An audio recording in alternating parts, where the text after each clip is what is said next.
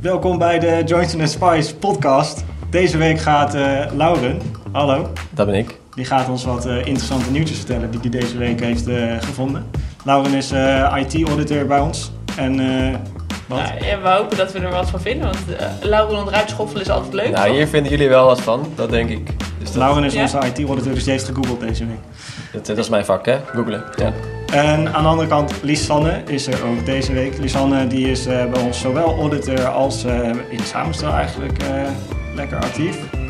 Welkom Lisanne, ja. Leuk dat je erbij bent. Ja. Heb je er zin in? Zeker. Nou, top. Zeg. Dan gaan we beginnen. En uh, is altijd goed, toch? Kijk. Daar zijn we klaar voor. Nou, dan slingen we de eerste erin, toch? Ja. Laten we doen. Ik heb een paar onderwerpjes om te beginnen. Uh, het is een heel oud onderwerp, maar ook een heel recent onderwerp. Uh, afgelopen, volgens mij november, december was er weer uh, discussie over het accountantsvak. En of wij het een audit-only en een adviesvak ah, moeten ja. maken. Uh, dan krijgen we dus echt de controlerend accountants, die doen verder helemaal niks anders. En daarnaast krijgen we alle adviesdiensten. En hoe ik het lees nu, uh, hoort daar ook het samenstel bij, het fiscale advies, et cetera. Um, en dan is natuurlijk de vraag, wat vinden wij daarvan? Vinden we dat leuk? Of dus dat eigenlijk zeg je, alles wat onder de W T A-vergunning valt, losknippen van al het andere. De, ja, de, daar komt het dan eigenlijk op neer, denk ik. Ja, ik weet niet hoe de vrijwillige controle daarin valt dan. Uh, want dat is gewoon een audit. Ja, dus er was niet over nagedacht. We mogen dan wel concluderen dat je dan naast de jaarrekeningcontrole dus niet gaat meedenken over het opstellen van de jaarrekening. Of over uh, dezelfde mensen überhaupt in een auditpraktijk en een adviespraktijk hebben werken. Um, Ja, je kan je natuurlijk afvragen aan de ene kant. Het komt natuurlijk voort vanuit de gedachte, als jij audit-only accountants hebt, dan heb je in ieder geval totaal geen samenloop van advies en werkzaamheden. Maar en wat zou daar het doel van zijn? Kwaliteit, ja. Lijkt mij ook. Dit komt allemaal voort uit de, de kwaliteitsdoelstellingen. Alleen maar kwaliteit verhogen. Maar hoe gaat dit de kwaliteit verhogen? Ja, dat zou ik ook... Uh... Ja, misschien zijn we het hier wel over eens. Ik hoor. heb wel een tegenargument, ja. maar vindt iemand dit mij waren daar nog niet. Ja. Nou ja, ik kan me op zich wel de, het gedachtegoed wel begrijpen.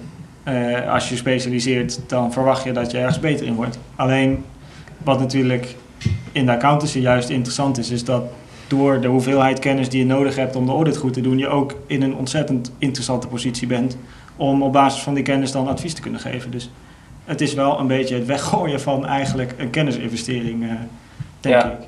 Ik, uh, ja, ik, ik kijk er ook wel zo naar eigenlijk. Ik denk als je, als je met je klant samen wat opzet, dan leer je pas echt snappen wat er belangrijk is voor de klant.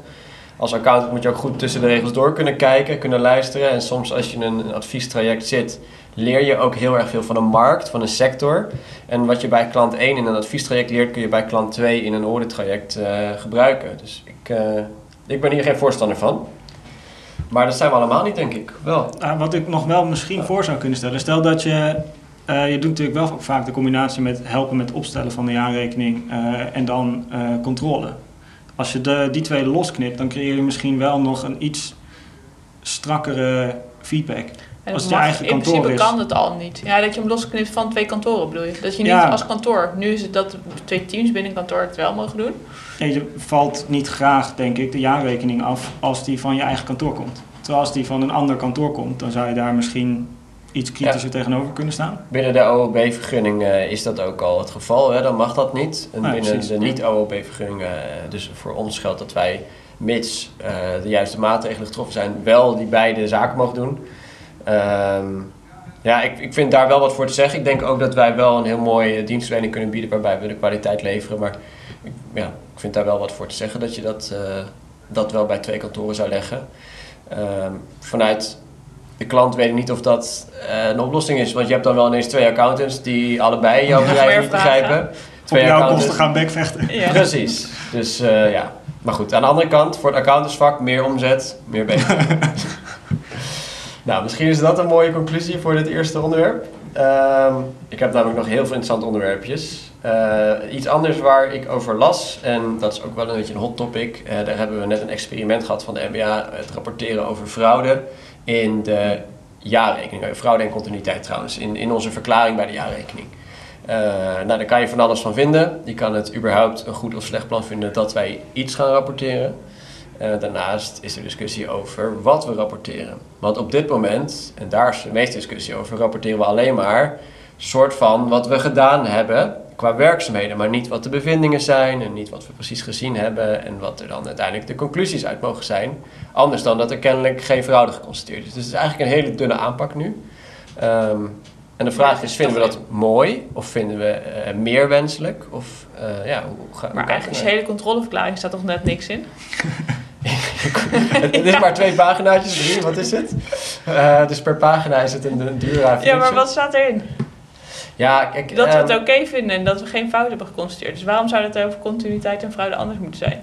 Dan ja, moeten die mensen gewoon je, eerst je... begrijpen wat een controleverklaring is. Ja, ja, maar dan is je vraag dan eigenlijk niet of de hele controleverklaring niet... Ja, misschien. Uitgebreider of gedetailleerder. Of... Ja, dat, het is natuurlijk ja. best lastig in die zin dat je...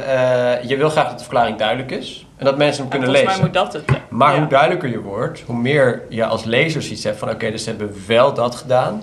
En, en dan denk je snel ja. weer dat ze niet andere dingen gedaan hebben. Terwijl voor ja. ons geldt natuurlijk dat wij eigenlijk naar de hele jaarrekening kijken. En nu schrijven we ineens wat specifieke aandachtspunten op. Nou, de vraag is natuurlijk wel of, of daar nou dan echt duidelijker van wordt. Of dat daar eigenlijk meer vragen oproept. Um, het is raar om over die twee punten ineens heel duidelijk te worden. Terwijl de rest lekker vaag is. Zeg. Ja, en toch zie je dat het zeggen. maatschappelijk verkeer wel graag wel vraag, wil. Ja. Dat wij heel veel doen aan fraude.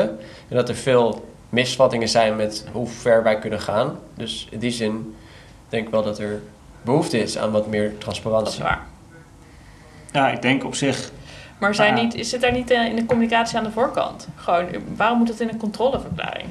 Want zij denken dat we heel veel doen aan fraude, maar feitelijk is dat niet zo heel veel. En ja. zou niet überhaupt, zeg maar, gewoon de communicatie op voorhand... in plaats van dat in de verklaring aan de achterkant. Ja, en... Ja, gewoon de perceptie ook, ja. van het... wie dan ook over de accountant... dat die verkeerd is, dat daar de echte aanpak zit? Uh, kunnen wij uh, met zekerheid stellen dat er geen sprake is van fraude? Dat, dat is natuurlijk eigenlijk altijd al een, een uh, groot gat in verwachtingen... tussen ja, het maatschappelijk ja. verkeer ja. en wat wij als accountants kunnen bieden. Uh, maar even omgedraaid... Uh, ik vind wel dat wij een hele belangrijke taak hebben als het gaat om fraude. Het maatschappelijk verkeer verlaat zich wel op ons. En wij moeten wel die verantwoordelijkheid nemen. En wij ja. geven dan misschien niet die zekerheid in absolute zin. Maar we kunnen natuurlijk wel duidelijk aangeven wat we wel en niet kunnen. Misschien dat er dan ook meer een dialoog komt over wat we meer zouden moeten doen vanuit gebruikers. Hè, dus ja. uh, misschien een bank of een aandeelhouder die zegt van... Oh, heb je alleen maar dat gedaan? Dan had ik wel graag gehad dat je wat meer zou doen. En ik dan, denk dat nou, daar de dialoog... En daar kunnen we het natuurlijk over een, hebben. Ja. In een verklaring al zich, maar dat moet aan de voorkant zitten. En... Ja, dus misschien is de verklaring ja. niet het enige instrument ja, daarvoor. Ja. Maar het is misschien wel, zoals jij ook zegt... als de verklaring het expliciet maakt... is dat wel een aanknopingspunt om ja. de volgende keer yes. die discussie op gang te brengen. Dus, ja, soms moet je ergens beginnen. Ja, zeg maar. Dus dan... Babystapjes of zo noemen we ja, dat toch? Ja. Ja. En uh, nou, dat is dan op zijn minst de plek waar je zeker weet dat... als die discussie ergens zou kunnen komen... dan zou het wel daar zijn, denk ik. Want dat is dan toch iets wat mensen kunnen lezen. En het is ook, denk ik, uiteindelijk wel een goede start. Er gebeurt tenminste iets. Juist, ja, dat vond ik ook. Het is een concrete stap. Er ja. is heel veel discussie over. Nou, dat is een goed teken ook. Dat is ook een slecht teken, maar accountants zijn hartstikke eigenwijs. Dus als er geen discussie oh. is, dan was het kennelijk een heel simpel plan. Uh, er is nu iets gebeurd. We zijn een stapje verder. Dus ik vind het eigenlijk wel een goede ontwikkeling.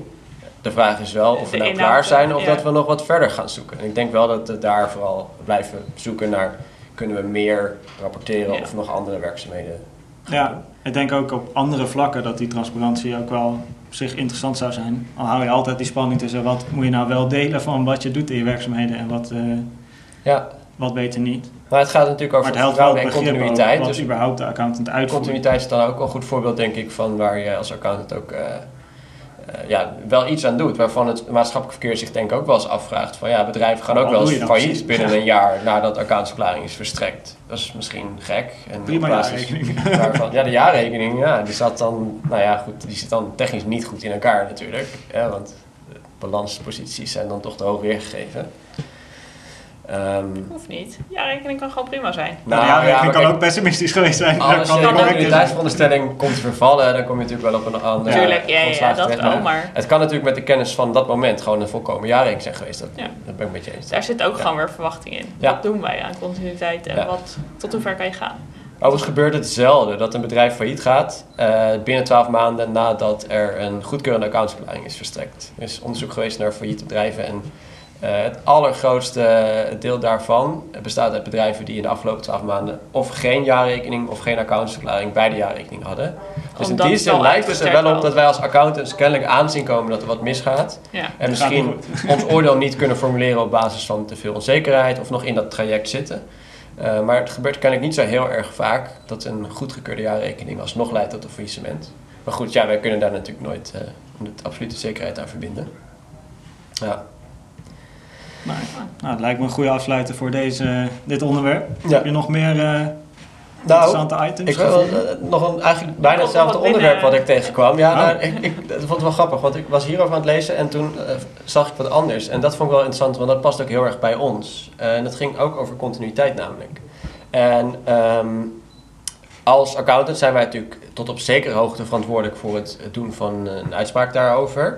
Maar eigenlijk met een hele korte termijnsvisie. We hebben het over het algemeen over twaalf maanden. Uh, wij kijken dan meestal twaalf maanden vanaf de verwachte rapportagedatum tot die periode, die twaalf maanden, daar moeten wij zekerheid hebben. Wat er daarna gebeurt, dat zien we daarna wel weer.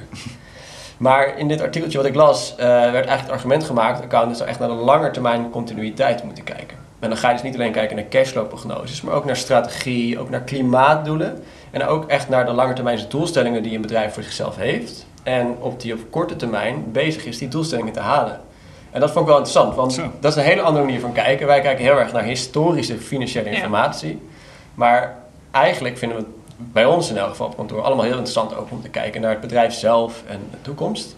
En er stond een voorbeeldje bij over Shell. Die had zijn, zijn korte termijns voortgang van zijn langetermijns klimaatdoelstellingen gerapporteerd. En daar werd heel negatief op gereageerd, omdat ze die doelen niet aan het halen waren. Mm-hmm. Dus je ziet kennelijk dat de markt ook echt reageert op het langetermijn doelstellings. Uh, ja. Dus kennelijk is hier toch wel bepaalde informatiewaarde aan verbonden. Dus ik dacht misschien, nou ja, ben wel benieuwd of jullie dat erkennen als iets van, nou, dan zouden we best ook als accountant een rol kunnen spelen.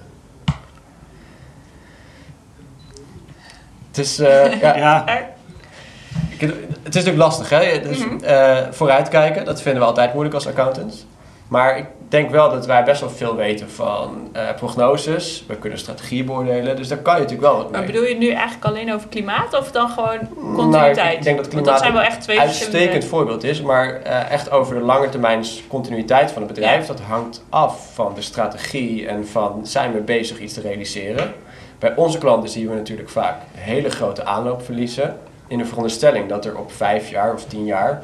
Uh, met hoge omzetten die dan gerealiseerd zijn tegen die tijd, met verbeterde unit economics, betere marges, uiteindelijk winst gemaakt wordt. Nou, dat is een valide business case, mits die doelstellingen ook gehaald gaan worden. En vaak kan je best wel zeggen van nou, over vijf of tien jaar zijn er eigenlijk twee dingen die moeten gebeuren. De omzet moet omhoog en de marge moet als procent van de omzet omhoog. Nou, die twee doelstellingen die kan een bedrijf over het algemeen natuurlijk wel uitwerken in operationele doelen, zoals repeat business of ja. uh, beter inkopen, et cetera. Dan kan je natuurlijk over een periode van twee jaar of één jaar ook gaan rapporteren over, heb je nou dat doel behaald wat je wilde behalen? Of loop je achter op je vijf jaar of tien jaren plan?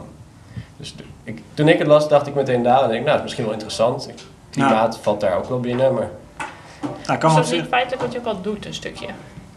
Checken of hun veronderstellingen iedere keer gewoon juist ja. zijn. Ja. Die ze maken. En als je gewoon heel reëel kijkt, wie weet nou precies wat hij over vijf jaar gaat doen? Niemand niet, toch? Of wel, jullie wel? Nee, maar daar is natuurlijk ook strategie voor. Hè? Dus dat is waar. Dat is een, een plan strategisch, tactisch, de... operationeel. Ja, precies. Ja, je, je hebt een visie als onderneming. Ja. Uh, de... Maar dan meer, meer hoe realistisch is als je ook gaat kijken. Ja, gewoon wat heb je dit jaar gehaald? Als je dat weergeeft met je verwachting van dit jaar, dat kan je toetsen. Ja. Uh, gewoon als account, als business. Maar die vijf jaar, dat blijft gewoon iets, dat is zo ver weg. Je ja. hebt een pad daar naartoe. Maar als je ziet dat een klant al vijf jaar lang de inzet heeft om uh, een bepaald omzetbedrag te halen en, ja, en dat vijf jaar daar niet, niet echt progressie in maakt en ja. uh, daar geen goede verklaring bij heeft, dan heb je natuurlijk best een discussiepunt. Terwijl als een, kijk, als het, tuurlijk kun je niet vooruitkijken, maar je kunt wel steeds terugkijken naar of die doelen gehaald zijn of op zijn minst het jaar daarna bijgesteld zijn of realistisch ja. die informatie die je dat jaar hebt gezien, dat het blijkbaar niet haalbaar is of juist ruimschoots haalbaar is, of daarop wordt ingespeeld.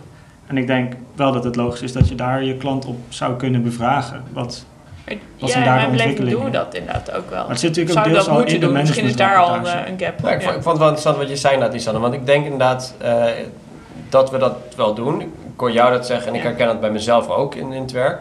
En ik denk ook dat we dat ja, echt goed moeten kunnen. Dat we gewoon ja, moeten snappen dat... hoe zo'n strategie in elkaar steekt. En natuurlijk zijn wij niet de ondernemers. Dus wij maken niet uh, de schattingen. Maar wij kunnen wel toetsen of het management realistische uh, veronderstellingen heeft. Ja. En ook kan uitleggen waarom die mooie hockeystick van de omzet en de marge uiteindelijk gaat worden gerealiseerd. En um, ja, dan is natuurlijk de vervolgvraag. Kunnen wij daar ook nog over een uitspraak over doen? En dan ga je ook ja, over tijd misschien volgen of dan inderdaad die B twee B-markt wordt aangesproken als dat een groeidriver is. Of ja. Ja, de marge is gaan stijgen als dat een driver is. En, ja, misschien zit het ook wel een beetje het bestuursverslag, zit ik te denken. Misschien kan je het ja. in die richting zoeken. Dan heb je ook een, ja, dat is wel een hele mooie to- schriftelijke toelichting die je ja. vaak wel mist. Zou daar wel in genoemd moeten worden. Maar ja, dat, dat is ook wel weer een interessant onderwerp. Want ik vind het bestuursverslag is natuurlijk altijd een beetje een moedje. En er staan dan waar, verplichte teksten in, in over ja. lange termijn verwachtingen. En het gaat natuurlijk eigenlijk nergens over. Laten we wel wezen. Het, het is vaak toch omdat het moet. En niet dat je denkt van nou, dit is Laat echt... Laten we eens even zien wat, hoe mooi we dit jaar dit uh, ja. hebben ja. gedaan. Ja. Ja, het zou wel logisch zijn of dat het daarin... Als ik het bestuursverslag zou schrijven, ik zou dat erin ja. stoppen. Ik zou dat ook mooi vinden om daar wat van te maken. Maar ja, op het finance departments denken we daar toch wat uh, makkelijker over, ken ik. Nou, dat zou best een, uh, een invulling kunnen zijn die je eraan geeft. Dat je daar kritischer op bent of daar de informatie in staat. Ja. Die, uh, die toch meer ook kijkt op die begroting en de realisatie daarvan over de komende vijf of tien jaar. Ja, ja. Nou, interessant. Leuk om eens uh, over na te denken. Even kijken hoor, want ik had nog wel een paar andere artikeltjes, maar ik zit even te kijken wat nou echt nog een leuk onderwerp is om uh, met elkaar te bespreken. Ik, ik, deze, ja, deze vond ik leuk. En we hebben volgens mij allemaal uh, een mastertitel, toch? Eén, twee, één. Ja, eentje ja. maar. Ja, ja. Ik ook één, Lisanne, jij twee toch of niet? Of heb je voor de, oh, oh, nee, zo.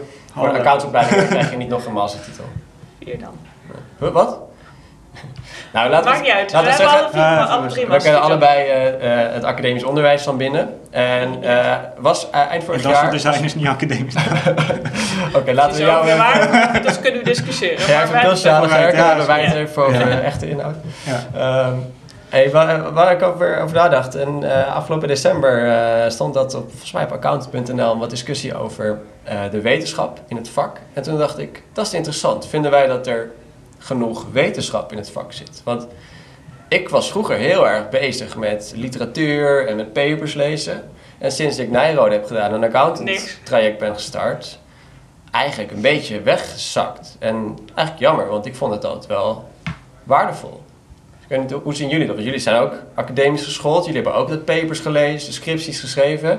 En nu schrijf je accountantsverslagen. Uh, hoe, hoe kijken we daarnaar? Ja, mijn eerste die het oproept. Dus überhaupt van, waarom is accountancy een B O-opleiding en geen H B O? Ja, ja omdat het een post-masteropleiding uh, is. Heel, is ja. ja, maar het is toch heel veel gewoon uitvoerend doen. Ja, ja. Het is echt een ervaringsvak, denk ik ook. Het zit er niet in, inderdaad, maar ja, ja, ervaring, doen. En dat wetenschap zit er eigenlijk niet in, inderdaad. Nee.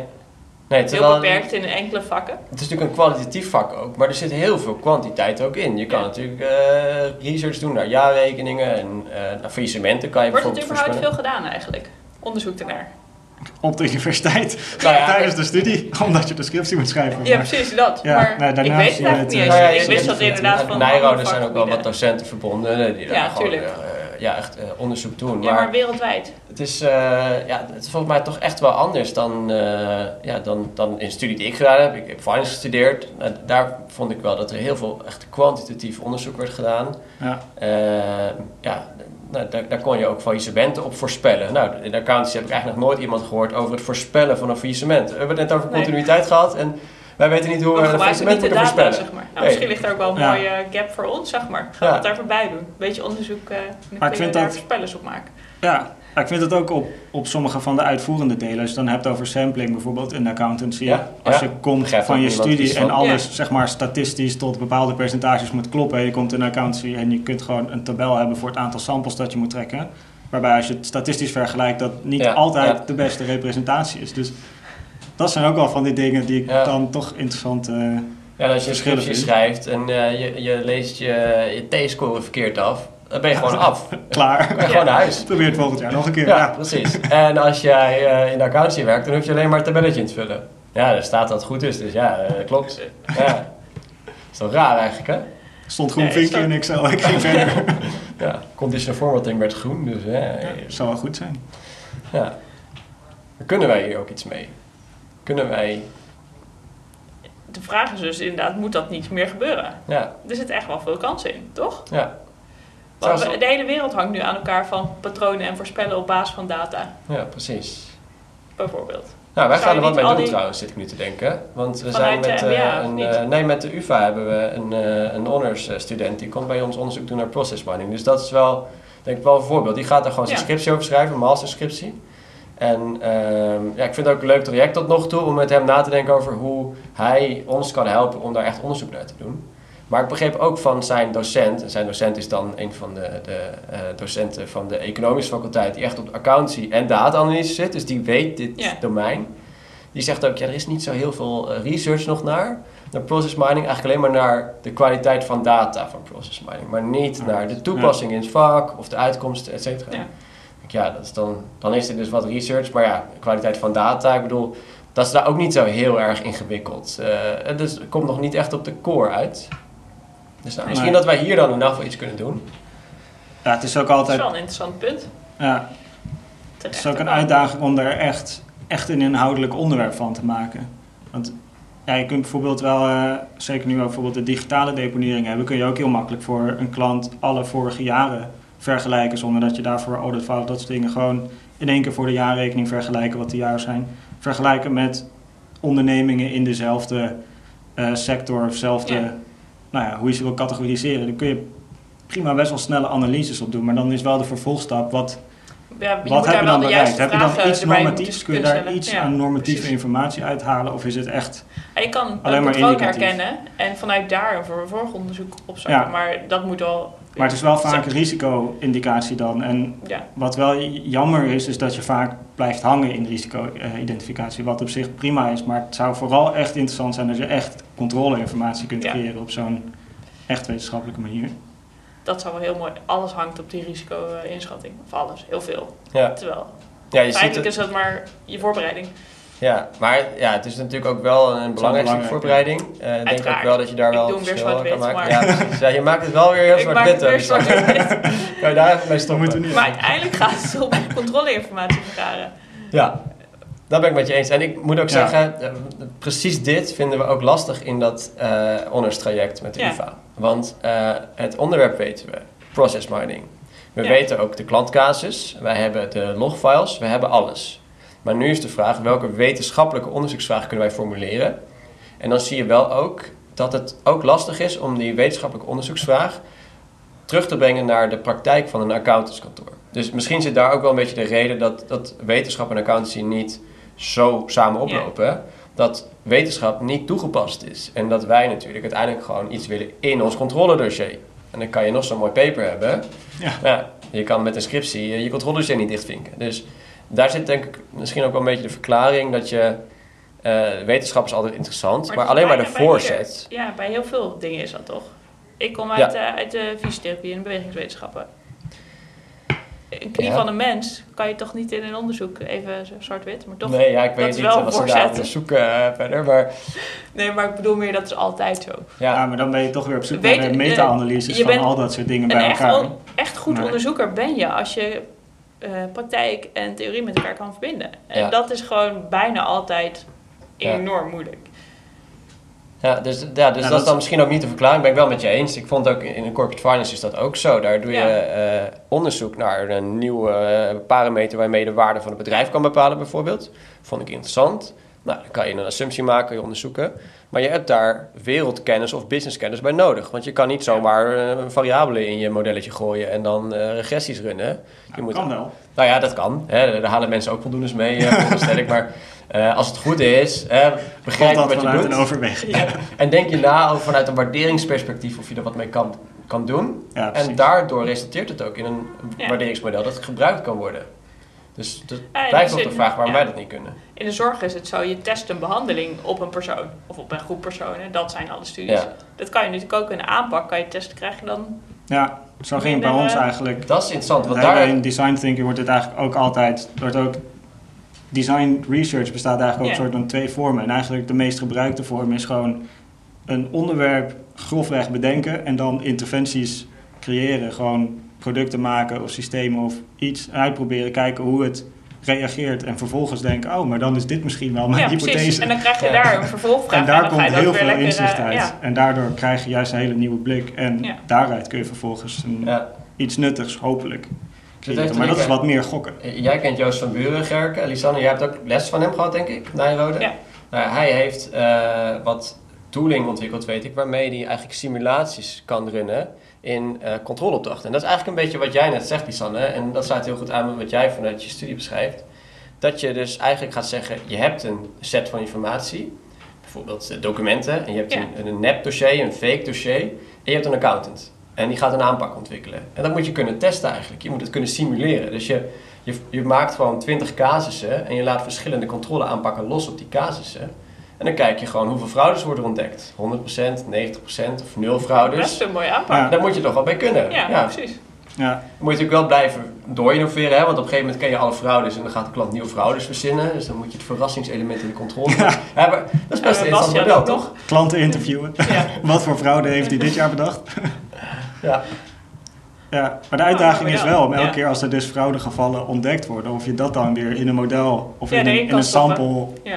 Ja, ja, administratie en omgeving kunt gaan weergeven. Ook wel weer het probleem mee volgens mij, namelijk omdat er gewoon uiteindelijk maar heel weinig fraudes ook zijn in, in aantallen gemeten. En of er nou voor ontdekt worden, hè? Want wij kennen natuurlijk niet met zekerheid alle fraudes. Dus je hebt het over een kleine populatie waar je onderzoek naar doet. Dan. Dus maar best uiteindelijk lastig. Zijn heel veel fraudes ook gewoon domme fraudes, toch? Iemand die denkt ermee weg te komen. Ja. Een groot deel. De, de grote ja. zaken niet, hè? Maar gewoon in de, uh, ook. het M K B, zeg maar. Ja. Maar als wij dan die fraudes niet vinden, zeg je dan dat wij dus op wij zijn? Op... Ja. als, je, als je samenspant, dan kan je ze niet vinden. Ja, dan hoeven ze niet te vinden, toch? Nee, klaar. Precies, precies, klaar. Ja, axiomatisch voorbehoud. Mooi. Oké, okay. nou, we hebben wel een leuk plannetje, denk ik, toch? We gaan simulaties runnen. Ja. Dan gaan we controlebordjes schrijven en die gaan we ja. testen. Ja. Nou, laten we aan de slag gaan. Hè? Nou, toch nog eens een leuke dag op deze vrijdagmiddag. Hè? Ja. Nou, dan sluiten we hem af. Ja. Oké, okay. nou, dan wens ik jullie een goed weekend. Ja, ja. Jullie ook. Oké. Okay. Hoi.